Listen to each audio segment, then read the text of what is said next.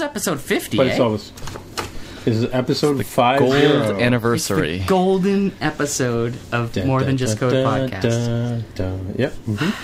And, and looking back on it, how much more than just code have we been dealing with, really? Think about that. Did I just blow your mind? Well, a lot, really. oh, no, that's too bad. no. Or maybe, maybe, maybe the audience will. Maybe their minds are all think blowing. Right now.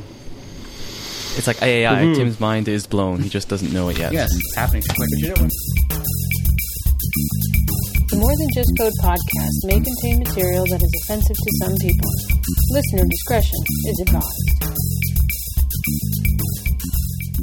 So, hey, everybody, welcome to episode 50 of the More Than Just Code podcast. My name is Tim Mitchell. I'm in Toronto, Ontario, and I'm joined by Aaron Vegh, somewhere in Northern Ontario. Hello! Southern Northern Ontario. So hot. and also joined by uh, Greg Heo over there at the Eaton Center. Hello, Toronto. everyone. And we also have Jaime, who's also hot in Seattle, Washington. How's it going? And of course, the weather is Aaron's favorite topic. I hate the weather. Especially when it's out to kill me. mm-hmm, mm-hmm. But you think of you relaxing up at the cottage. You're like halfway through the week, you know. Like You've wilting. got, you know, yes. three more days to go, you know. Yeah, yeah, I'm counting There you down, man. It's air conditioning at home. It's pretty sad when you want to get back home after being at the cottage. It is a little bit, but uh, this is me. okay, sorry, Tim. You were talking about one of our tasteful and handsome listeners. Yes, Peter Witham. Um, I think he's from England. His handle is Compile Swift on Twitter. He he posted a, an article that he wrote on, I think, the beginning of June when Apple Music came out, and basically titled "The Highs and, and Very Lows of Day One Usability."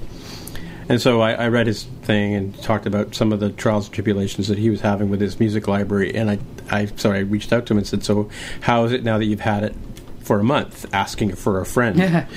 And he basically said, honestly, I've turned it all off. He said, sad to say, it's messed up my library something terrible. So, Yeah, that's just it, right? I mean, like that's the problem that people have when they use it as if it were iTunes. yeah, and, and uh, there's a, well, we can sort of go into the follow up from Jim Dalrymple about the um, post he put up uh, a couple of days ago, I guess, about how he got his music back. And he's apparently going to Apple to talk to them about it. And he says they're aware that there were some issues and stuff like that in the article. Yeah, that was his follow up, right? So he, he went actually went to Apple because he's Jim Dalrymple, right? So they you know have a good Yeah. relationship, and explained the issue, and they were able to get most of his stuff back, but there's still some that's Yeah. missing, and Mhm. they don't honestly know what the heck is going on. And there was a little bit of you're holding it wrong kind of response Oh, yeah? to him Yeah, as I didn't see so, that part. Yeah. He had said Well, a little bit like, you- oh, he had a compilation album, and then he had the original album, Yeah. and he may have deleted the compilation at one point, and maybe the match, the iTunes match, thought he deleted them, and it didn't recognize that he still had the album album or something like that.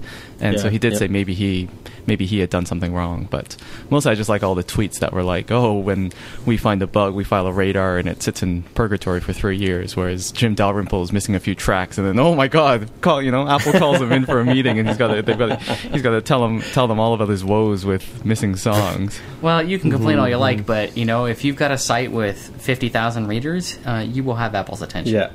Nah, that will make one of those someday. Yeah, go for it, man. Do it. And then after you Mm-hmm. say its name, we can all go ding.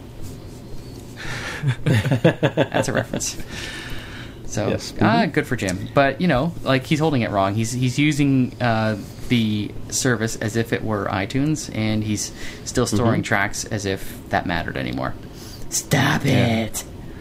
There was one of those good short posts from John Gruber, and I think it said, if only they had built, for whatever reason, if they had built it as a separate app, whereas the Apple Music app was cloud stuff, and then iTunes is stuff that you have locally. And there would be a nice clean split, no one would be confused. And, because from what I've heard, it, people are still getting a little bit. I I don't think the iOS version is as confusing. The iOS version is just like Apple Music in your face, and oh yeah, your playlists are like on a uh, one of those section controllers. I forget what they're called. The things that have tab bar control. Hmm? not ta- the ones at the top with the little pills. Oh yes. Oh, yes, yes. What yes. are those things called? Like a Um, segment segmented control? control. Segmented. uh, Thank you. Yeah, and it's just got one of those in playlists. It's just one of those at the top, and that's where your music lies. And then the entire rest of the app is just Apple Music. Yeah. So I don't think it's as confusing there, but definitely on the iOS. Uh, sorry, on the Mac iTunes, I still have not figured out how to get Apple Music sort of playing nice. It seems like Apple has a distinct aversion to breaking out iTunes into various constituencies. Like this seemed to me like a perfect chance to do that, you know. Um, but this this need to integrate it somehow with your existing music collection, I think, has really clouded the issue and forced them to kind of bundle Yeah. it back in. And they keep shuffling the deck bad, chairs, you yeah. know, to try to make it more sensible. But they keep failing and making it worse. They did a relatively good job with iBooks when iBooks became a separate app and you Yeah. could finally read stuff on your Mac. Yeah. And then they mm-hmm. said, and there was that thing where it's like you used to sync your books with iTunes, as ev- of course everything syncs with iTunes, but they managed Yeah. to get that into the iBooks app separately, and that seemed to work pretty well. For a while, I was a little confused about like how do I sideload PDFs into iBooks, and I wasn't really sure where to do that. And I figured that out eventually, hmm. but they seem to have done that once, it seems. But for like you said, Aaron, it's it's like web objects or something. They just don't want to touch it for some reason, and they're just like, oh, this is where all of our business is. That's what I hear a lot, right? Pe- Yeah. they're just scared to change it, the back end, the front end, whatever, because that's where all of the money is in the apps. Well, Right. yeah. I, I try to imagine. Apple's afraid to change it. You mean? Yeah, Apple's afraid to change it. Yes, um, I try to imagine sometimes, you know, um, getting access somehow to internal Apple discussions about things like iTunes. You know, um, you know what people talk about when they talk about the iTunes team and.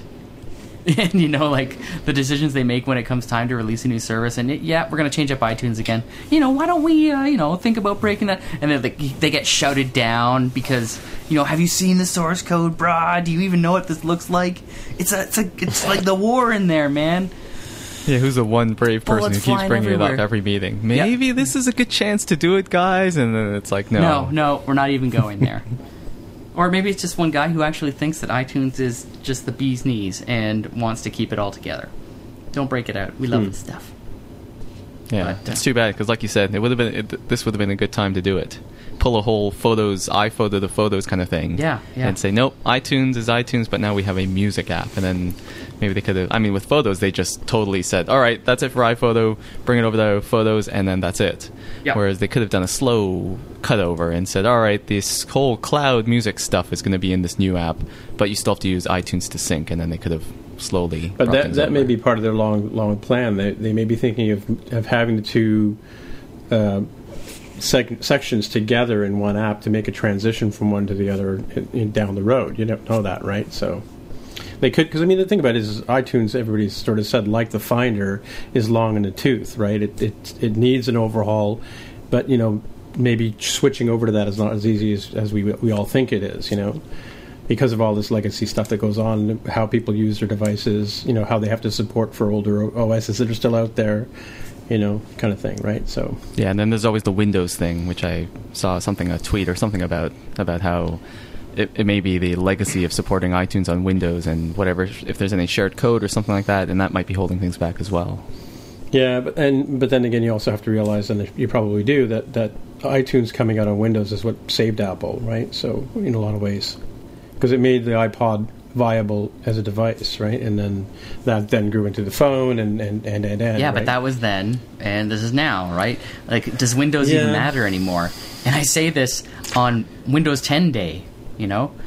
Yeah, no, I, you know, I think that I think that's the thing that you know, as Apple developers and as you know, now the iPhone is successful and all that kind of stuff, we kind of think that it's not right, but you know, um, and and you know, if if Mark was on the show and he was down in, in Silicon Valley, he wouldn't even be talking about we we wouldn't talk about BlackBerry, wouldn't talk about Windows necessarily, but I think that Windows is still quite well entrenched in the business world everybody you know they seem to be cheaper than than macs quote unquote and a lot of lot of companies have them and a lot of people use windows every day in their in their work work lives right Well, that's so certainly true. However, you know, like, how often do you even use iTunes for its Oh, I- syncing purposes to a phone or an iPad, for example? oh very rarely it's everything's over the air now right Exactly. So- yeah, like you, Yeah. it's it's becoming less and less relevant, even on the Mac, right? Like, Mm-hmm, in fact, um, I hadn't used iTunes in months before Apple Music came out, and Right, you know, right. I, un- unlike Jim Dalrymple, as as I said last week, you know, I've I've come, Mm-hmm. kind of come to give Apple Music my full throated support. I'm a big fan of the service, so I have been using Mm-hmm. it extensively. And running iTunes on my desktop for the first time every single day. I haven't done that for ages, you know? So, Mm-hmm, um, it's actually you know people talk about how confusing it is on the Mac and in iTunes, and I'm not I'm not so sure that it is. Like I I haven't had that much trouble finding my way around, but then again. The big problem that people have had, of course, with managing their own music collection is something that's just not an issue for me. I don't use that part of it. That's true. But I'll, I'll tell you this much: I, I do tend to. I don't use iTunes for listening to music, but I use it a lot with you know because of the podcast and and you know I'm, I'm a, I have it open to proof the podcast as I work on it, so I have it open all the time and and they have gone through quite a bit of reorganization within the application itself, Oh, and yeah. it, it can be confusing from one version to the next. You know, now everything's glommed together, and if you want to hook up a device, it, you kind of have to wait for it to show up in the menu. You can't just have a you know a grayed out version of it sitting there waiting for you to use like it used to be in, back in the day. You know, like uh, two years ago, right? So. And you have to drill through these different menus. They, they sort of give you a choice of like three or four different things, and then the rest is all under that sort of ellipsis menu, you know? Yeah. Uh, where you have to dig into it and go get it, and you can find you know iPod, i, i podcasts, and you can find you know other things that are tucked away there, right? So, and I spend a lot of time looking at stuff on the App Store, so I do go into iTunes. I don't use it for that purpose, but for like marketing research and that kind of stuff, I go to iTunes a lot. But you, you're right. For my phone and my iPads, hardly ever hook up. Indeed. Yeah. Yeah, yeah. You know, I can Well, imagine we can all cross our in fingers, the right? future. Finder, the Finder finally got its Cocoa rewrite, so maybe Yeah. iTunes is next. Hmm. So this is in iOS 9 or uh, OS 10.10 or or in the current version we're running. What, you're now talking about the Finder? in Yosemite? Oh, that happened, Yeah. It's a a few couple releases versions, right? Was that 10.9 or so? Maybe 10.8? Okay. Something like that, yeah. Okay. Might have been 10.8. See, I didn't even notice. It's there. You go. Yeah, well, it, it looks a lot got tabs. Was that around the same time, or am I maybe not remembering that correctly? Pretty darn close. Maybe. Yeah. Okay. Um, Maybe. uh, let me do this Google thing and uh, see if it tells us anything. Hired.com has given us a code to share with you. Hired is the first two sided marketplace created specifically for developers, designers, and product managers who are overwhelmed with job opportunities, just like us. They believe finding a career should be transparent, unbiased, and controlled by you, the talent. Their marketplace features vetted and funded companies extending interview requests, a dedicated talent advocate, and a $2,000 signing bonus. US dollars, I'm sure. Their mission is to make hiring or getting hired less painful. Use the URL hired.com slash more than just code, and they'll double the signing bonus to a wicked 4,000 US dollars, approximately 800,000 Canadian dollars. Thank you to Hired.com for sponsoring the More Than Just Code podcast. Let's see, we have some follow up from the judicious use of shitty code article. Yep, Greg Greg's got it there. Is that The, your uh, martinfowler.com? Yeah, yeah. So it's something Is called the Design wrote, Stamina um, Hypothesis. The refactoring book? Where does that name sound familiar Yeah, e- exactly. Uh, him, um, okay. Amongst a couple other books um, from like the late '90s, early Yeah. 2000s, like um, UML Distilled. Right, people right, usually okay. read. Um, Domain-specific languages is a little more recent. Okay. I want to say Patterns of Enterprise Application Architecture was his. One of those Addison Wesley red and black books. Mm, okay. mm-hmm. So why don't you jump in there on that then, Jaime? Yeah, so it's kind of a, a different take, right? So um, Jared Sinclair's article on, you know, just kind of ship it, right? Like that some of his Yeah. ugliest, you know, code wise ugliest apps were some of the best performing for him. Um, the alternative take on that is Martin Fowler's, who, understandably, for a guy who writes a book called Refactoring, um, he prefers good design, right, for longer term maintainability and so forth. And he's got a really good graph in the article. That's that's a really kind of a notional graph. That the idea behind well, just ship it and then deal with it later is that there's an active trade off you're making. Um, in that, if you have crappy code, you can get it out to you know hypothetically get it out to the market faster rather than taking your time to give thoughtful, meaningful names to things to break apart um, files so that they're not you know a thousand line app delegate, for example, that does everything. Or in Jared Sinclair's case, he said like how he had everything was a property of something else with no delegation, no notifications, uh, no KVO, nothing, right? Um, and there's this notion here in in this graph about how there's a design payoff line where at some point, um, in your app's lifecycle or your system's lifecycle, whatever the case may be, uh, there's a point at which you know what it actually makes more sense to do good design because you're just going to be slower if you haven't really thought about how am I going to maintain this thing, right? And uh, certainly, folks would disagree as to where exactly that line is, but he's looking at it from the angle of, you know, it would be really hard to argue for the idea that there isn't enough time to do good design, at least at some level. So it's a relatively short article. We'll have it in the show notes. I think folks should really take a look at it. And, you know, now that you've seen or heard, listened to both sides, think about where your particular app or your particular situation, your particular job is, and where you think you fall on that line philosophically. Mm-hmm.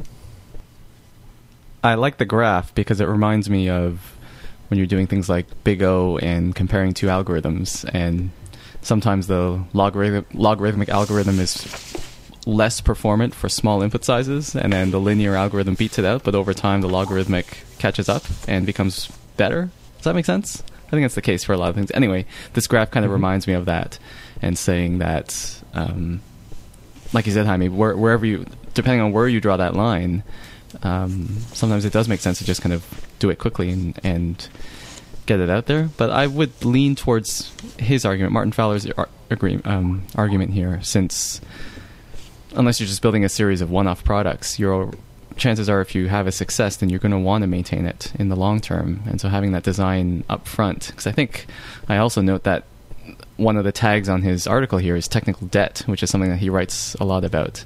And I think it's always a good idea to have that up front. I would definitely lean on his side of the argument because once you're used to it, I don't feel like having a having some time up front to think about design is really a huge burden.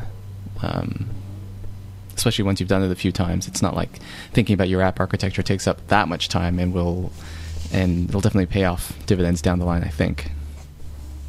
Mm-hmm. Or you end up having to refactor everything, like I tend to do. well, then you get this very excellent refactoring book, which uh, which I like Oh, because good. it actually has code in there, and he kind of walks through it. I think uh, the book is I think the book is very well well regarded for that reason.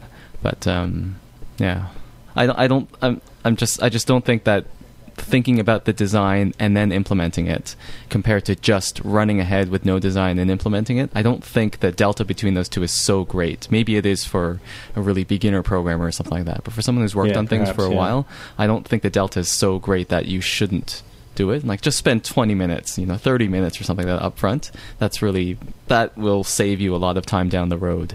What I guess that what he's saying is that like you can have shitty code, but um, it's actually not too hard, much of an effort to have non-shitty code. is that the It, it really depends, right? Like, let's take a hypothetical, for example. Um, so, there are definitely plenty of folks who will. Um, l- let me set the scenario. So, come September, Apple usually surprises us with something, right? So, they haven't revealed all their cards at WWDC. A perfect example is something like the um, M3 coprocessor that was. I forget which device it came out in first. I want to say it was the 5S. Yeah, I think so. Yeah. Um, like there was no API talk of that at all during WWDC that year. Um, it was a oh look look at this fantastic thing that this new iPhone could do, and yet on day one of the iPhone that new iPhone being available, there were folks who had stuff that would made use of the pedometer type Hmm. pieces or other sensors and whatnot that come out. And I'm sure that they have pretty good um, you know, development experience and, and their line of, of where they have good and bad decisions that they can make is going to be speedier than with a junior programmer. But I guarantee you those those apps look awful underneath the covers. There's no way those are long term maintainable, right? You cannot create this great, wonderful, well maintainable, meaningful app in a week or two. It just isn't possible, right? Right. Right. It's going to make serious trade offs somewhere to get to market fast. Yeah, and we saw that with the with the watch. I think with some of the earlier apps that came out for the watch, and people were writing things, and and uh, they were surprised once they actually got the hardware at how sluggish it was, and how they go, had to go back and rethink things. I think isn't that isn't that what um, uh, Robin was talking about with the Score app, Aaron? The fact that once they got it onto the device, or Greg, you were at that talk, I think too, right? Mhm. uh, and that he, they had to go back and rethink it. And I think s- that same same thing's true with, with our guys like Mick and those guys who were working on on the watches. Once they actually got the devices and saw that you know what what they were really dealing with, right, in terms of network and things like that, right? That was a pretty common story. We heard a lot of that from um, Yeah. many watch developers. That, But it follows up on what what Jaime was just saying about about you know getting stuff to market quickly, right? Um, a more senior guy is going to be more skilled and have more more things in his tool belt to be able to get the code out quicker. Maybe not necessarily as nice as it should be, you know, if, if he'd given the time or, or took the time to to get it out there, right? So that is all true. But sometimes it's worthwhile, you know, and that's the point that um, what's his name from last week, Jared, Jared Sinclair. Sinclair. Jared Sinclair. Thank you. Uh, that's the point he was making is that uh, you know, like sometimes it's worthwhile to do that to to damn the torpedoes and do a, a, a an app quick rather than good. And sometimes you Mhm, can't even mhm. tell. So Well, and as I said, uh, I also mentioned sometimes you just want to do a spaghetti test and see if stuff, see if, something has interest and people are going to jump onto it, and then go back and, and finesse it later on. You know, obviously, right? You don't want to blow all your, you know, unless you have a big bag of cash to burn through, which most of us don't. You want to put as, you know, not as minimal effort. uh, I guess minimal viable product. I guess is the way to say it. You want to get it as as close to finished as you can without, you know, making yourself bankrupt, right? And then getting it out there and seeing, seeing how it works. And then you could go back and refactor it. I'm sure that's the case with most of the most successful apps out there today that they've had. Once they became successful, they were able to go back and refactor things and, and make them better. or or not, and Yeah. somehow Yeah. make it work anyway. that's true. That's true. All right, so Aaron, uh, sort of a long tail follow up is is, and I mentioned it briefly last week about the fact that Apple had just hired Doug Betts um, from from Fiat. was from Fiat, yeah, Chrysler. Yeah, so Chrysler Fiat, yeah, um, was had been hired, and we were some speculation. And Aaron's been a big proponent of the car story since you know months ago. Hmm, that's interesting. Um, so, do you want to lead off on this uh, couple of posts that you've put up here? It's an interesting description. I, I would never have uh, answered to the the title of you know interested in cars. Uh, it's just not. Um, but you know, yeah, this is a fascinating story, right? I mean, the whole idea of Apple making a car. Um, is interesting. Why? Why is that interesting? You know, because is it is it because people are interested in cars? I don't think so because I'm not interested in cars yet. This story interests me. I think what it is about this, and this is just like a you know, just stand back a second and, and consider this question. Um, I think it's interesting because um, we're going to finally, for the first time, see Apple's Credo tested on a field other than computing devices. You know, where we've we've known Apple is is something to do with with quality, with user experience, uh, with making the best of whatever uh, sector that they're in, and uh, we've long felt that you know for Apple to grow, they have to get into other fields, and we saw them get into the iPhone with uh, you know like the cellular phone market, uh, iPad in a different mode of computing, watches is a wearable. Um, but now those are all computers. They they're all essentially computers uh, in their contexts. But for the first time, uh, we're going to see Apple go really far afield. I think in a very different direction than they ever have before. Uh, the car, of course, which which I think makes it far more interesting than just the consideration of oh, Apple's making a car.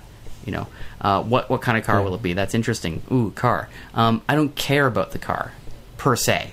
You know, what I care about and what interests me is uh, will Apple's um, mindset, their their mo, will it work with cars or with you know ironing boards, whatever, as well as it works with computers, right? um, And you know, my my my gut says absolutely. I mean, they're um, they they are positioned with their company mentality, their ethos, to take over the world. They can they can consume whatever it is they set their eyes on, um, because nobody thinks like Apple does, and nobody has their resources nowadays either. So. Um, this seems like the perfect thing for them to do, um, which is this is what excites me about it is that you know what can Apple do to the automobile industry? And so I'm not the only one who's interested in it. There's a fellow uh, who writes at aboveavalon.com named Neil Cybart, and we've talked about him on past episodes. Um, and he's been following this very closely. He's actually something of a car aficionado. So uh, his his pieces on this have been quite illuminating. Uh, on, on Monday, he published a, an article called "Apple Car Development is Advancing," and and that's the one where he sort of talks about the hires that we spoke about last week. Um, and it turns out that there were two hires. That was the big surprise for me. We talked about Doug Betts from Chrysler, uh, who was kind of in charge of uh, quality operations there. And, um, you know, we talked about how the repercussions of that are likely that they're getting into actual manufacturing, which uh, implies that they're further into the development than we had imagined. Um, but and that's interesting. Um, but there's a second hire that Neil Cybart was talking about that I hadn't heard about. I'm not sure anybody's spoken about. Uh, a fellow named Paul Furgale, and he's a researcher who's involved in autonomous vehicles, um, as well as mapping and robotics. So, one, I think one of the big questions that, that people had about what Apple is doing is, um, okay, so what's going to be different about their car? Uh, will it be an electric car? Probably. It seems you know like a safe bet. Um, will it be a self-driving car? And that I personally felt much less certain about. Um, however, having people like Paul Furgale on staff suggests that they are in fact moving in that direction. So, um, the article from Neil Cybart kind of goes through the credentials of these guys and like a, a lot of inside baseball about uh, their careers and what they contribute to the uh, the car effort. So, uh, it's a very interesting read.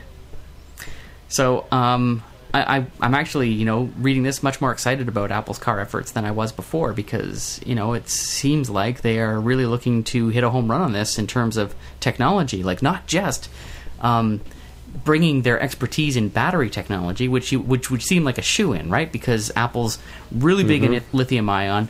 They they get power management. They understand that stuff, and they can apply it to um, the best practices in drive cha- train technologies and gearboxes and stuff like that, regenerative braking and stuff, um, and and create a very competent electric vehicle.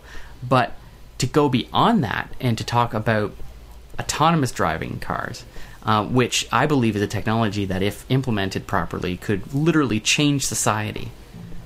If Apple can do that, then sign me up. Um, and the sooner the better. Well, it, it's true.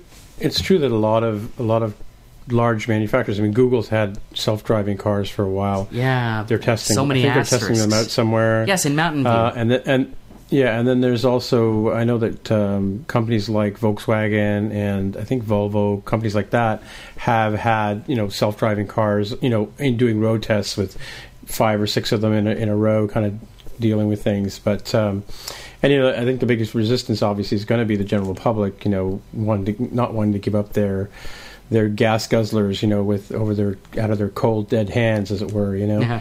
Um, I, I think it, it's coming, and, and but it's interesting though because we just talked about just before the show. You guys were just going on about AI and how far along it's going to be before we actually have proper AI. And I think that, to be honest with you, I, you know, I'm a sci-fi nut, and I'm sure you guys are too. But you know, that's the biggest challenge of of any sort of autonomous vehicle is how autonomous can it be. Vancouver's had their monorail system for last 20 years. I think that's completely autonomous, and you know, we have a number of monorail systems at airports that pick up people all the time. And I, I don't know how much. Um, autonomous vehicles like trams and trolleys and stuff like that in Europe there may be, or how much intelligence there is in in uh, in that the air, airline industry ha- has got a lot of intelligence built into their devices, their their planes and stuff that apparently can take off and land by themselves. Um, so it's it's a it's a slow burn, but I mean I think that that uh, it's an interesting thing that it's going to have effect on where we go with this and and Apple, as I posted earlier today, an article um, is apparently teaming up with BMW uh, to work with their perhaps building around their existing electric car. I mean, because the first thing, first challenge for Apple is they're not a car manufacturer, right? Um, so it makes sense to pair up with with uh, an ally that's that's good at that kind of stuff, right? yeah, but wasn't it saying Tim? Uh, sorry that um, that that yeah. those talks had broken down. Yeah, I, I didn't. I didn't get that far into. I didn't get that out of the article. I got. I basically this this article has been sort of uh, posted up by a couple of different people. I, I posted your favorite, the Business Insider guys. Um, but I had seen this three or four times in uh, a couple of days ago when I posted this that uh, there was discussion between uh, there was Tim Cook was apparently in Germany meeting with people. Yeah. they don't know who, you know, um, to discuss discuss this stuff. And it's not unusual. I think Apple's gone into other OEMs over the years and, and discussed things and that we products that we never see that never see the light of day. But um, but it, it's an interesting topic. I mean, I don't know what Greg and, and Jaime think about uh, about the whole concept of autonomous, or even yeah, Apple getting involved in building cars. How long down the road is that? You know, when will we see um, autonomous vehicles by tutorials come out? Right? yeah, Tim, this article actually does talk about how the negotiations have broken off, um, though they agree to check in with each other periodically. hmm Yeah, and that's what I read in the art- other Okay. article as well. What do you What do you think, Greg and, and Jaime, about the whole concept of the car, the Apple car? I think it would be the biggest change of industries for Apple. So they've they've gotten their feet into other things like, let's say the watch. Right, the watch is um, dipping into the fashion area. But let's be honest, everything that Apple has made to date has been very clearly in the consumer electronics space, and the car is distinctly not. Right, it's not a consumer electronic. It's a completely different industry. Um, so it'd be huge if they can actually be successful at any level in that industry. I think it'd be a, a very, Mhm. very huge change for them. And gets kind of interesting as to how they would maintain these things going forward. Mm-hmm, mm-hmm. Yeah, I feel like Apple wouldn't enter a market like this and just say, we're going to do something completely different and get into cars. But I feel more like they're looking down the road and saying, just as computers be, started as things that uh, you go all the way back to the Apple One, it's like here's a set of blueprints. Okay, we'll assemble it yourself, and you but you have to bring your own case or whatever, and you build Mhm. it yourself. And then no, we're going to package it into a nice box, and then computers became consumer electronics eventually. And you could say with the phone, there was something similar. Like if you ask somebody back in the flip phone days, what kind of phone do you have? They'd say, I've got a, you know, I've got a Nokia, or I've got a, well, I forget what other brands they had. I have got a. Sony, I've got an Ericsson, Yeah. but you wouldn't actually know the model, and then you could say that it became a consumer electronic, and then Apple said, "All right, now we have an Apple iPhone. We're going to brand this thing." And then Yeah. still, I mean, I, I don't remember. Did I have a Nokia 6250i or whatever it was? Mhm. But then when Apple comes into the business, it becomes this consumable thing. Yeah, the iPhone. So I feel Exactly. like maybe I don't know how far down the road, but very far down the road, cars may be like that. If you could, I mean, I can't imagine an Apple car being cheap, but if you imagine treating it Oh, like yeah. a phone, where of course the patented or Apple's mo is always here's this car and the hood is sealed shut. How many of those? How many of those analogies have you heard? Like, oh, Windows is like buying a car where you can't open the hood, and if you pull over, then someone from Microsoft has to come and reboot or whatever. But Yeah, I can yeah. see Apple someday when cars are like that. You just have a car, you never need to open it. It has software updates, and Yeah. it probably will be self-driving, and it'll have some really cool interface. And then you'll upgrade the next year to the iCar, you know, iCar 5S or whatever it is. Um, yeah, because your because your other car's obs- obsolete already. Exactly. So I don't see Apple saying, "Oh, we're going to enter this completely different market." I see it the other way around, and Apple is saying the car market is going to become like the consumer electronic market, and that's what we do, and so that therefore we should get started with it now. Yeah, it's interesting. It's interesting that you should use that analogy of cars because uh, I don't know if you've ever read the book by Neal Stephenson called "In the Beginning Was the Command Line," and he's talking about the classic Apple before you know before uh, OS 10, when it was a sealed unit, and you basically you had to take it into Apple. Only Apple could fix it, and whereas Windows was a camp of people who kind of you know would show you how to hack your bicycle and put a motor on it and call it a, you know make it a moped now you know which is the analogy of adding Windows to DOS. Um, and Unix was these tanks that would basically just drive forward. Even if the driver fell off, they would continue driving forward, you know. Um, and and that was sort of his his analogy of the, of the three um, spheres of the or segments of the of the computer industry. You know that initially it was something you built yourself, and then eventually became this this ready made product, right? Yeah. Um, but it's interesting that, too that that uh, you know as soon as I see that Apple and BMW are talking, you know I, I realize right away I can't afford an Apple car. I mean, they're always priced slightly higher, so you could see them in Yeah, the in the. Tesla style of market. But I, th- I do think cars yeah. are moving in that direction anyway. Like people people don't know how to change the oil anymore. Cars do have software now; they get software updates, and if you need to diagnose something in your car, you have to buy one. I think they have that app that does it now. But you plug it in into the little diagnostic port, and it tells you what's wrong. And so I think Yeah, I mean, when I started working on cars, you know, when I got my first car in the '80s, you know, I would be underneath it, changing the oil and fixing the brakes myself, and you know, you could tune the carburetor because it still had, you know, a carburetor in it.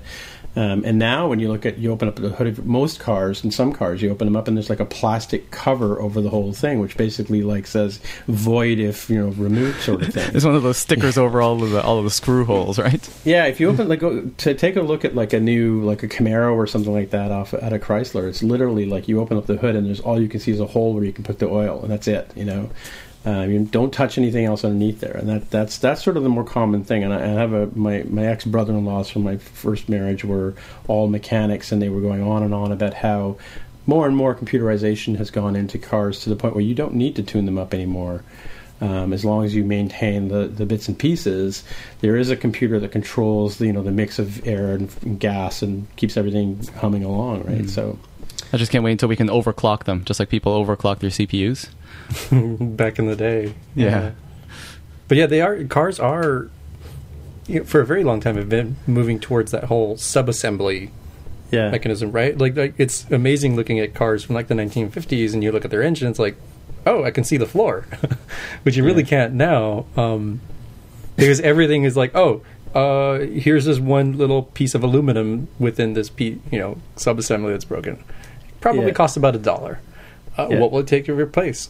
Three hundred, because we can't buy the little aluminum piece. So unless you're willing Right. to machine it yourself uh, to right standards, you're going to have to buy the subassembly to replace that entire component. Yeah, yeah, and that's it's it's just it. I mean, like you know, countries like you know, like in Asia they fix cars, and in, and in, in Cuba clearly they fix cars, but but in most cultures, you know, it's basically replaced. You don't, you're right. You replace that. You get a worn worn bearing on a water pump. You replace the whole water pump.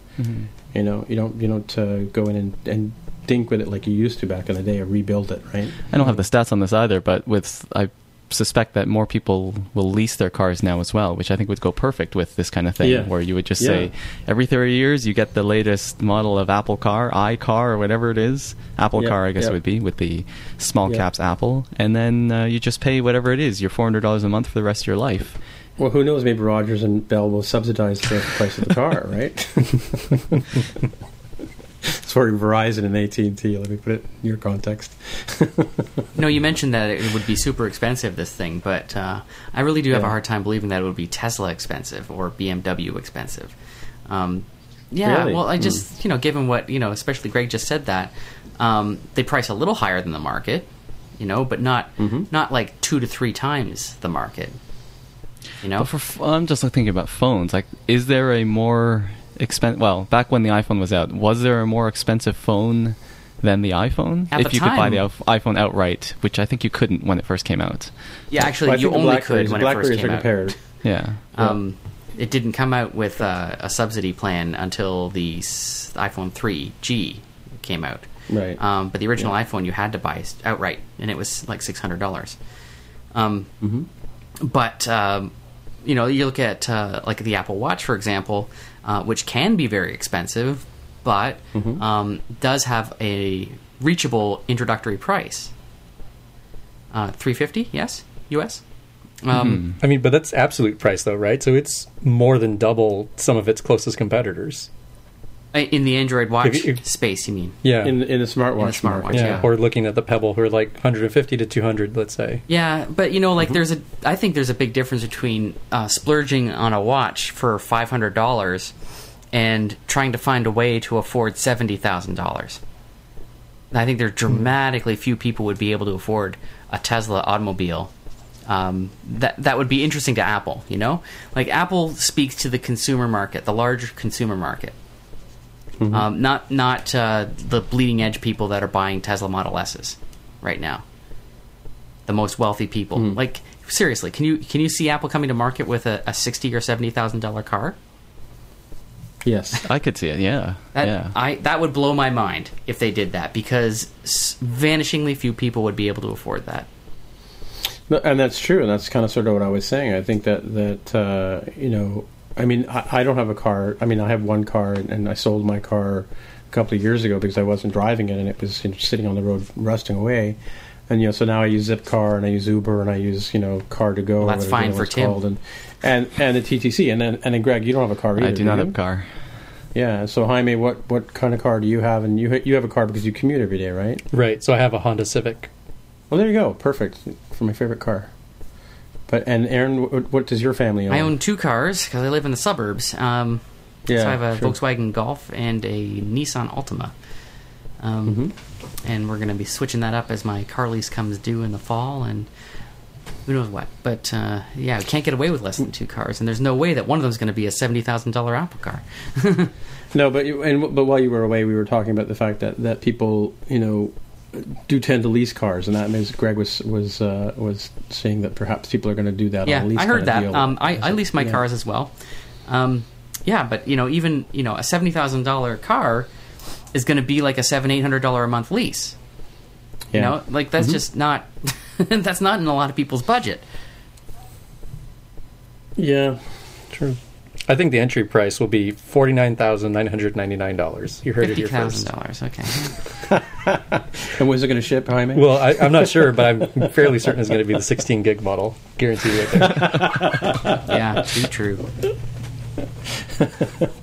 and does it come in uh, space gray and gold and silver? No, no, no, not not gold, just space gray and white to begin with. The Oh, next year, true. the S version is the one that has this gold.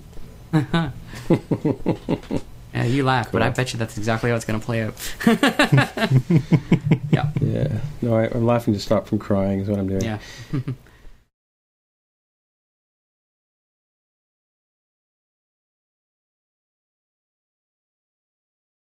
Well, What speaking of which, thing? the um, what's it called? The the cross gauge or whatever it is. Oh, the Intel Cross point thing. The new memory Yeah. technology from Intel and Micron. Yeah, Yeah, that's, Mhm. so cool. That's the holy grail. I'm telling you. this is it. I'm always thinking. Well, that was part of my thing. Is CPU technology is well, depending on how you look at it, slowing down. Totally. Storage seems to be going up, but battery. Damn the chemists. They just can't get their act together, No, can they? they're they're really trapped in the physical world, Greg. It's like a, it's like it's like being bound to Earth while everyone else is in space. And We're all in the physical. I don't know. I think if they just they just need to try harder. you don't think they're trying hard enough. They're not sufficiently motivated. I don't know what it is, but where's the big leap in in battery tech? I mean, I guess they're consistent, right? There's a consistent whatever it is, five percent, ten percent, or whatever the number is. Yeah. Increase So I year over thought year. Elon but Musk there's no the leap fire. about like where's the quantum computing of battery technology? Yes. Where's the Moore's law of battery technology? And you can't say fuel cells because that's one of those things like. It's been it's it's always ten years away, right? Yeah. Like good AI or something. No. it's always ten years away. Uh, and and may AI stay ten years away. For. I, for one, welcome Nobody our wants new. working AI right now. I mean, did you read that piece in waitbutwhy.com? Okay, hang on, I stand did by. not No. Wait, but why? Okay, fine. this is a two-part article from Wait, but why, and it was published uh, what two months ago or something, um, where uh, Tim Urban, who is the writer at this website, explains why artificial intelligence is almost certainly going to be a very bad thing, and um, he ha- he spends some eight to ten thousand words explaining how that is. Um, and the fact of the matter is that uh, we as humans are vastly unprepared for that oncoming onslaught because it's going to happen uh, slowly, slowly, slowly, then boom, it'll be done. Because uh, Yeah.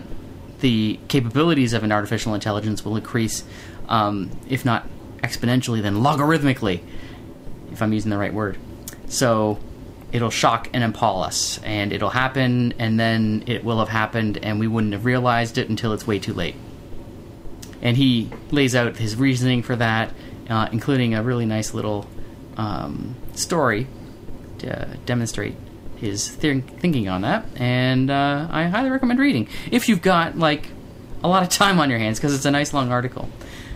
I'll have to Yeah, I see Instapaper it and Yeah. see what the uh, you know gives you an estimate of how long it's going to take to read. Yeah. I wonder what it's going to say for this one. It's going to say uh, probably a good hour. Uh, and there's a part two. Um, so part one sort of lays out his, his foundational thinking on the topic, and part two is a little more nitty gritty detail. And Yeah. uh, taken together, it's a tour de force of the threat of artificial intelligence. So, highly recommended reading. Uh, so, uh, you read that, Greg, and let me know if you still feel that you would like to welcome your robotic overlords. 28 minutes it says. I can spare 28 Okay, minutes. yeah, you're a tough guy. Um, okay, so anyway, that's that's just a complete tangent.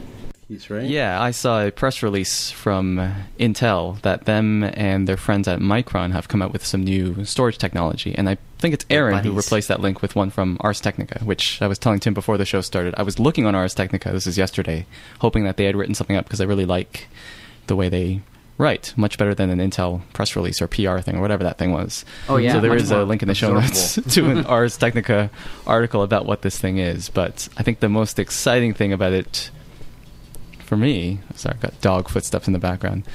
I think the most exciting thing about the Crosspoint is just the.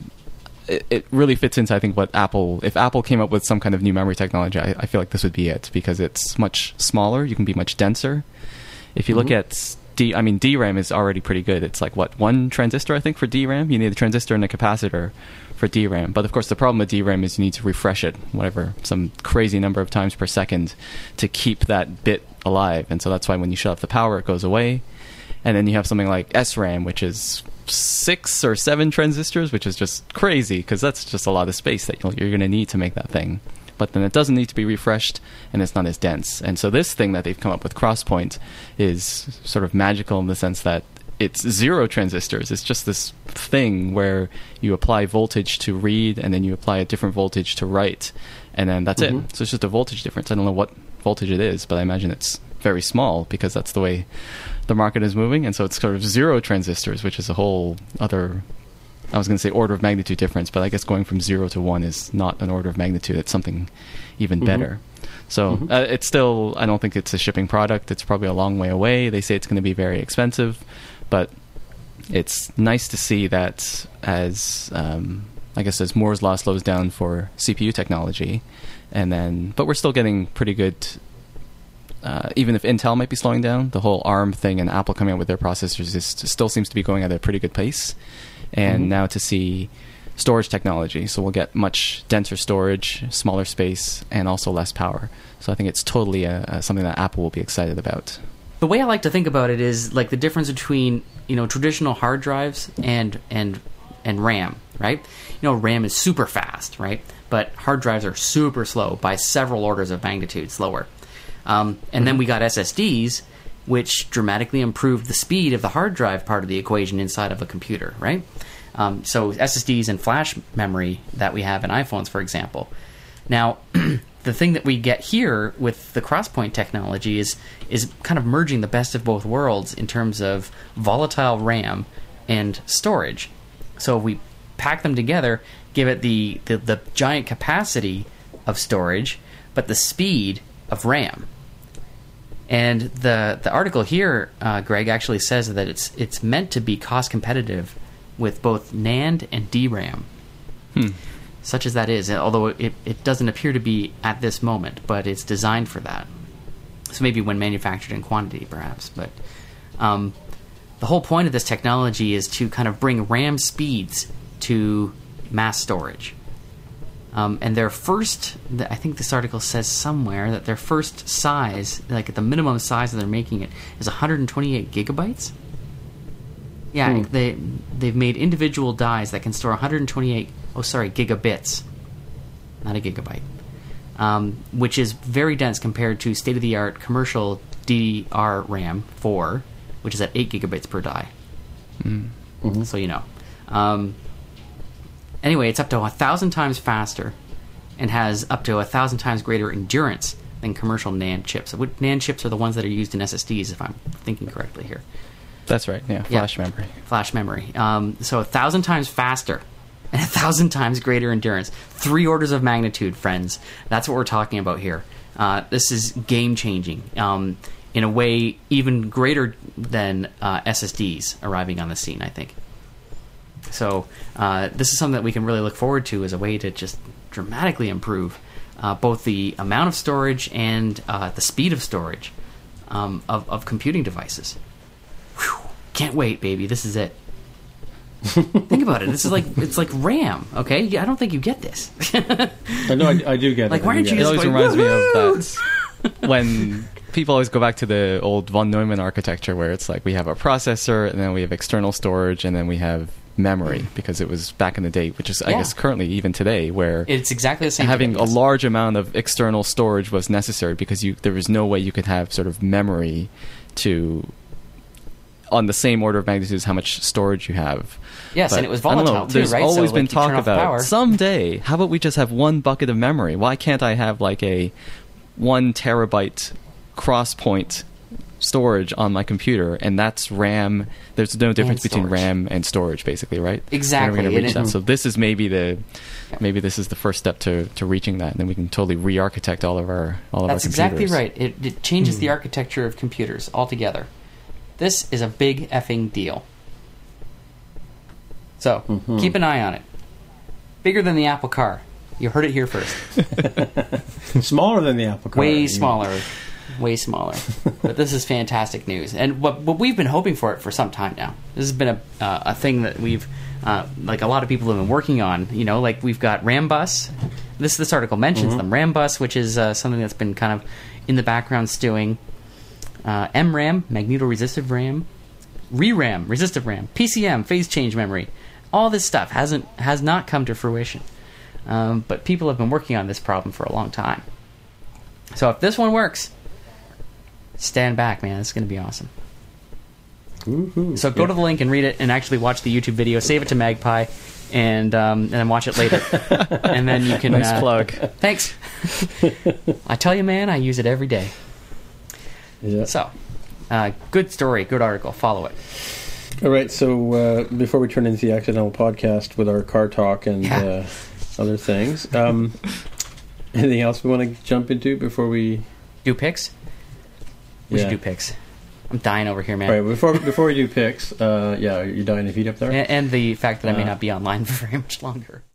360 iDev is the longest running and largest indie iOS conference in the United States, possibly the world, bringing nearly 400 developers and designers from around the world to Denver, Colorado. Every year, it's a great time to up your dev game, meet new people, reconnect with friends, and generally spend four days in, with the best in the iOS community. You can save 15% if you use the discount code COCOA Community when you register. All right, so let's go around in this table and see if anybody has any picks this week. And Aaron, do you have a pick? I do. So, uh, in the last couple of weeks, we've had some furor and foment about uh, the loading of, of crap on web pages and how much room it takes, and all the JavaScript that gets loaded in with uh, various uh, high traffic news sites in particular. Uh, you might recall an article by John Gruber pointing out um, some uh, large assets that get downloaded alongside a page from iMore, uh, one of our popular Mac and iOS blogs that are out there. And so you get a, a 500 word article, and it comes in with uh, a 12 megabyte si- uh, set of JavaScript and images and stuff like that um, including ads and uh, trackers, things like that. Um, there's this plugin called Ghostery that I've discovered this week, and uh, what it does is it's like a toolbar that sits in Safari's. It's a tool that sits in Safari's toolbar, uh, which scans every page that you load and lists all the trackers, the advertising sites, and um, beacons and social widgets and things like that. All the third party crap that's loaded alongside the web page that you're loading up and looking at. Um, and so you can sort of systematically go through it, and for every item, for example, like if you go to like theverge.com and you see like DoubleClick and Google Analytics and all that stuff. All those services are kind of pulling information about you. Um, and if you'd prefer that not happen, a plugin like Ghostery is a way to sort of circumvent those by you know turning that crap off. So Yeah. you, there's little uh, UI, or they look like UI switches, but uh, switches that you can throw and then reload the page. And you know the the 11 to 12 megabyte uh, web page that loaded up is now you know uh, you know 20 kilobytes. It's it snaps up like crazy. It's awesome, just awesome. So, um, Ghostery is a free plugin. Um, the company that makes it offers a number of services, like commercial services, but the Ghostery plugin for your browser is free. Uh, so you go to ghostery.com and uh, follow the links to Yeah. find it. It's a little buried, but it is there, um, sort of in the top Yeah. section of the website. I've been using Ghostery for about six months now, and I love it. I, I, I run a couple. I think we talked about this before, and you were surprised to find that I run all these extra things on my computers to keep an eye on who's keeping an eye on me.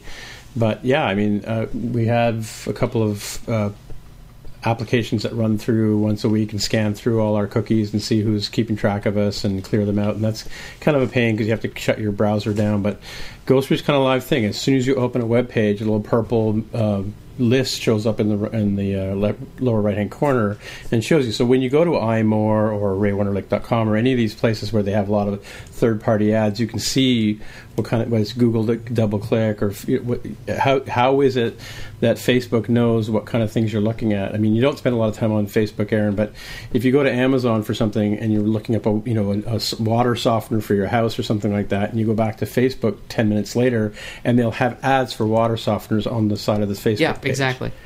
Right, and that's kind of sort of how this stuff happens. Is is that it's it's bad enough we have enough people watching us as it is, but and to your point, I, I hadn't really thought about the, the performance benefit, but yeah, I mean you can go through and you know I I use Google Analytics for business, I use Facebook some stuff Facebook stuff for business, I use some Twitter stuff for business. These are companies I kind of trust, so I I leave those things on, but the ones that I don't know who they are or where they're coming from, I just basically block them all if I can, and, and you can see when they load up.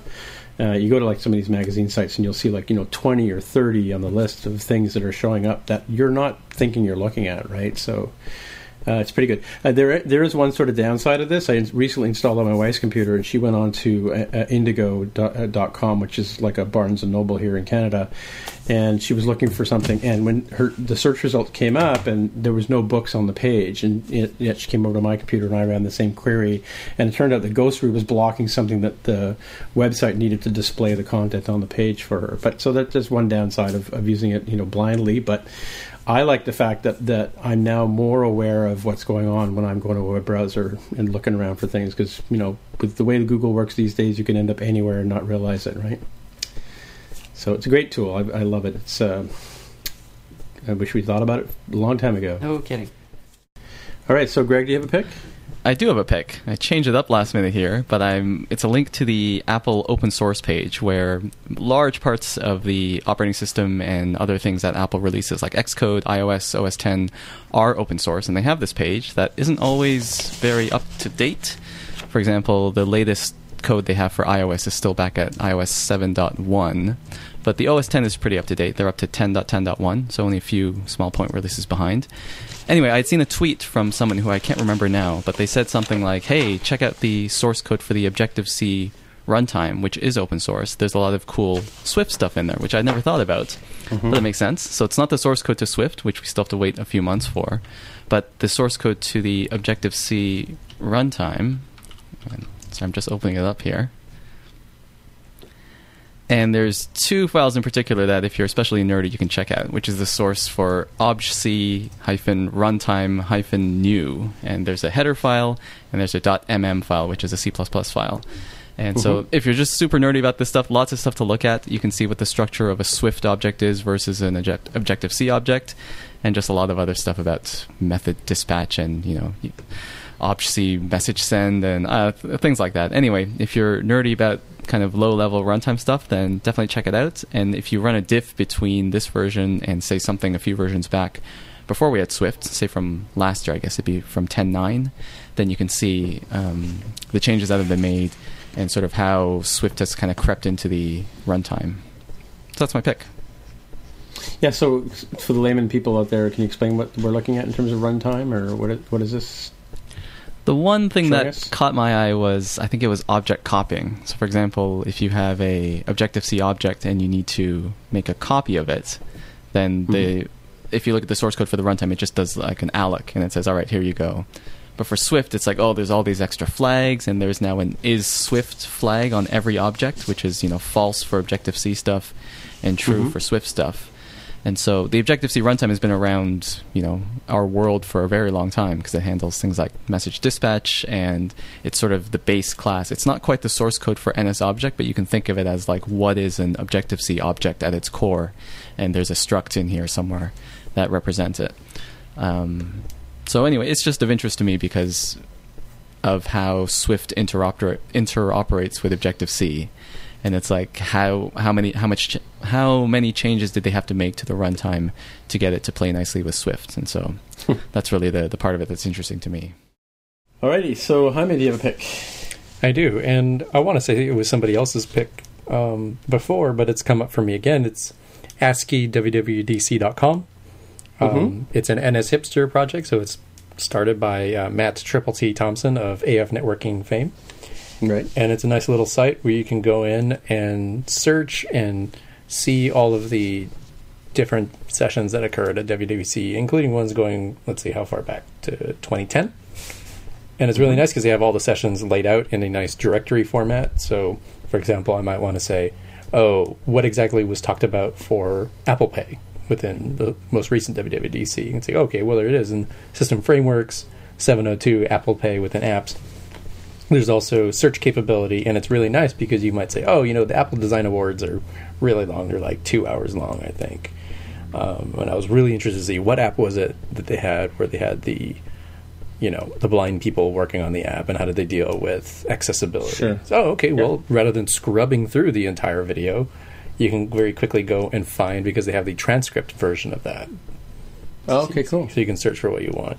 I could have sworn give we've little talked about time codes as well, Jaime? Or am I not it does remembering correctly? not have time codes, which Okay. is um, unfortunate. It would be nice if it did, but it, at the very least, you don't have to wonder. Oh my gosh, which of these push notification possible topics is where I first heard about, you know, the payload being extended to four kilobytes, Yeah. for example. Now here's a question: Do you go through and just read these instead of watching the videos, or do you use the site in order to see what part of the video to watch? Like, do you do you watch the video, or is this a near replacement for the videos? Hmm, it's it's more of like a first triaging, unless I'm looking for very specific information that I can just read a particular fact. Mhm. like the fact that you know payloads for push notifications are moving to four kilobytes because a lot of these videos have contextual graphics or animations or something to help explain what they're talking about. So i don't think it's a pure replacement for the video. It's almost Cool. like a, a nice little index a searchable index if you may. Which eh, you know in the future it'd be nice if it had time codes and even better time codes that you could just tap on like you can for youtube videos and say take me directly to where they said this For some reason, I thought they had that. Like every five minutes, they would stick, you know, five minutes, ten minutes, fifteen, or something like that. But maybe I'm thinking of another site. Yeah, it could be another site because I'm not seeing them. I'm looking there. Yeah, I'm not seeing anything. Okay. It's still pretty hmm. nice, especially if you're like me. You're recapping and trying to figure out, you know, what was it that I missed? What do I still need to refresh myself on? Getting ready for iOS 9 coming up in the fall. Sure. Great thing is that these things are searchable by, searchable by Google, right? So I come across them sometimes when I'm googling for issues that I'm having in my own work. hmm Oh, I never thought about that. I don't think I've ever had that come up. So you search for push notification, and an ASCII WWDC session comes up as the result. Yep. Oh, for wow. example. Okay. Yeah. So I have a pick actually that I I put it on the show notes um, many episodes ago, and I guess something came up when we talked about something different instead. Uh, and the, my real pick is is uh, a product called Telekinesis, which was announced in beta uh, a few months ago, and that's kind of when I when I uh, marked it up here. But the pick I was going to talk about was is called Paint Code, and you may have heard of Paint Code before. But what Paint Code does is, if you want to do um, some animations, or you want to do some vector drawing or graphics, uh, you want to make some UI enhancements on your in your in your app, you can use the paint code paint code tools to draw in either object uh, shapes or in Bezier paths, and you know have colors and create themes for your app, uh, theme kits that they call them. Um, and using paint code you can draw these things on the app like you like you would in photoshop or illustrator and it generates code for you in uh, either swift or objective c depending on what you're working on and then you can take that code and put it right into your app. So if you want to draw a custom button or something like that or uh, you know maybe a chat bubble you're building a, a text view or something like that is kind of cool. Um, so it's it's a really cool way of, of generating you know, look and feel for your app but the cool thing about telekinesis is this uh, new plugin that they just come out with, and it's just been released in beta, I think, last month. Um, and I was prompted again by an email from them because uh, I'd, I'd, signed up for the beta program, but I had forgot to, to download it. But what telekinesis does is it, it ties paint code and Xcode and your your device together so that you can go into you open up a project and you, you import in the, the paint code code and then um, you basically use your device to preview what you're seeing on the screen. So you run your app uh, through with this with with uh, paint code plugged in, and then with telekinesis, you can actually make changes to the to the handles. Like you can grab a graphic like a star or something like that, and grab a handle on on a, on a Bezier point and add more points to the star or change the color of the star and it literally li- updates live on your device while you're doing it so you can actually play with the ui and preview it on your device or in the simulator as well. Um, and it does it seamlessly over the network. So it's a kind of cool thing. So it's it's kind of you're able to go in and monkey around with the design and see the update live on the device without having to go through and recompile continually as you as you develop, right? So and it's cool. I think there's a couple of tutorials on. I think Ray and Vicky did a tutorial on RayWenderlich.com um, for using Paint Code. I think uh, a while back they were one of our sponsors at RWDevCon and um, but telekinesis, telekinesis is my pick for the week, and that's a really kind of cool uh, thing. I don't know if you guys ever have you seen it or heard of it of this stuff before. I had. Yeah, paint code. Never used. Never used it, but I've heard good things about it. Yeah, it's kind of neat. I mean, you know, I, am obviously I work in Illustrator and Photoshop all the time, so for me, it's it's kind of a. I really didn't think about it seriously, but yeah, now that I've worked with it for uh, on a few projects, it's kind of cool to sort of go in there and then telekinesis. I just downloaded that today, and uh, with the new, it's with the new Beta Paint Code 2.4, uh, includes the the plug the the connection for telekinesis and you basically so you go into paint code you run your app on on your device go into paint code and you can see your device there and you select it as the target and then as you make your changes to your, your graphics and your colors and what have you, you get live updates on the on the screen. It's kind of cool stuff. So if you do like an animation or something, you can play with the animation while you're while you're inside Paint code. Awesome.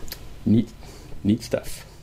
So yeah, I guess that's it for the week, and we'll say goodbye until next time. And so, Aaron, if people want to find you on the interwebs, where would they look? Go to Twitter at Aaron Vegh or check out my product Magpie at magpievideo.com. All right, and uh, Greg, if people want to find you on the interwebs, where would they go? They should also look on Twitter. I'm at Greg Heo. And Jaime, where can people find you? Twitter as at Dev the Hair. Okay, and you're still looking for people for OfferUp? Absolutely. Just about every kind of engineer you, you could possibly think of that does software, we're looking for them. Yeah. Okay, I put a link up on the show notes from last week's show, and I'll, I'll repeat that link for OfferUp. If, and once again, my name is Tim Mitra. I'm in Toronto, Ontario. I'm T-I-M-M-I-T-R-A on Twitter, and I am also found on my website at it-guy.com. So I guess that's it for the week, and we'll say goodbye. Bye. Goodbye. Bye. Bye. Bye. Bye. If you want to find out more about the show, you can visit the More Than Just Code website at mtjc.fm. There, you can find a summary and show notes of each episode. We list links to the items we talked about on the show, as well as links to the apps on the App Store. If you like the podcast, please leave a comment on the website, or if you can, please write a review on iTunes. It really helps others find out about the show. You can also follow us on Twitter. Once again, the podcast Twitter account is at mtjc underscore podcast. If you'd like to support us, you can pledge any amount on patreon.com slash mtjc. You can provide as little as a dollar a month. Any amount helps. However, you're free to do as you please. Thanks again for listening.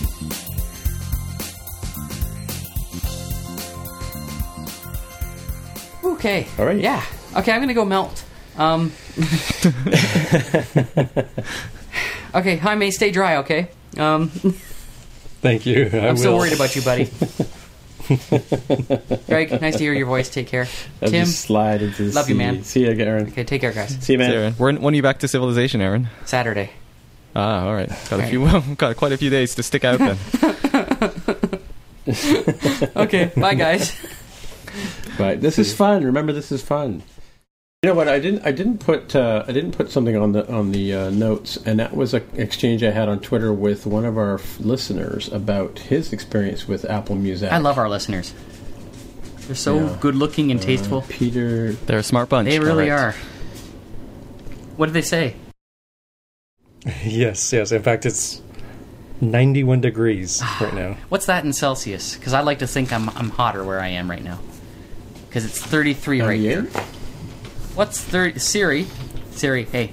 Don't you have a calculator on I don't know. I wouldn't calculate it. Um, yeah, too bad I'm running. Fast. 32. 32.7. We may be 32.7. Slightly hotter here. Yeah, I might be just a the calculator on the Mac does metric conversions. Yeah. conversions. Okay. Suffice to say, Like Jaime, it's- 34 today? It's, it's about the same in there. Uh, it's it's bloody hot. It's oh my god hot. And you know what? I don't have air conditioning. That's how hot it is. But don't aren't you near a lake? Yeah, and it's fine. Wait, wait, wait. Hey, back Okay, up, sorry, back up, back sorry. up, back. You're at a cottage and you don't have air Right. conditioning. What is wrong with that I don't sentence? know. It's deeply broken, and I'm You're not supposed to have. You're supposed to be roasting marshmallows. No, it's too hot and, for you know, fire. fish, fishing off the deck. So, sorry, are you on waterfront? yeah, yeah. There's You a uh, Haliburton Lake is is right there. I'm looking at it. Go soak your head in it. I've done that, but uh, then I've, I I kind of have had moments here this week where I wanted to die. I just wanted to die. Just jump in the water. Yeah, I, I did that, and then I got out and I dried off, and I was like back to wanting to die. Please kill me. die now. Too hot. oh, you I'm, poor I've been lad. softened by city life, Tim. That's the problem. You have softened by Whit- Whitby of all. Oh places. yeah, it's the, often, uh, it's the ultimate softener. Mm-hmm. Show title. Um, sorry, Jaime. It's uh, it's warm there, but not wet. That's that's good. Keep it up. Um, Okay. are you still with us, Jaime? I am. All right. It's getting awfully quiet there in the corner. Yeah, it's uh, it's awfully hot here in Seattle. Like 90. folks may not get it. I don't I don't know what the humidity level is. Okay, but you it's tell me. Rather oh, humid yeah, here. really. do you have yeah, air so we, conditioning, we have like No, nobody does in Seattle because Huh? um, global warming notwithstanding, most houses were not built with uh, air conditioning in mind because you, you really don't need it until Wow, the past really? couple summers that have been like you know. uh, Houses usually don't even have fans installed. Like you just What? get like a, s- a ceiling fan installed if you're really looking to have something comfortable, or you get a you know standing fan that you put up in the room. Just get it out of the closet or get it out of the garage or basement or something during the summer. Oh my goodness. so. If you're if it's 98 there, you said No, it's it 90, 98? but it it feels 90. like it could be well over 100 for sure with the humidity yeah. factor. Yeah, the humidity is a, a pain. We get that here in, in Toronto as well. So that's, that's toast. I just pasted in a link uh, about the Cocoa rewrite of the Finder, which happened in Snow Leopard 10.6. Mm. Uh, so it's wow, been around it for seems ages. more recent to me, but Yeah. all right. Hey, you know the years fly by. They sure do. So Mhm. there you go. And uh, the iTunes rewrite, I'm sure, is coming any release now. Any release. Uh-oh. Uh oh. Perfect timing. I was just about to say I love Ghost Free. I use it all the time. I'd never heard of it, so I was hoping to hear about it.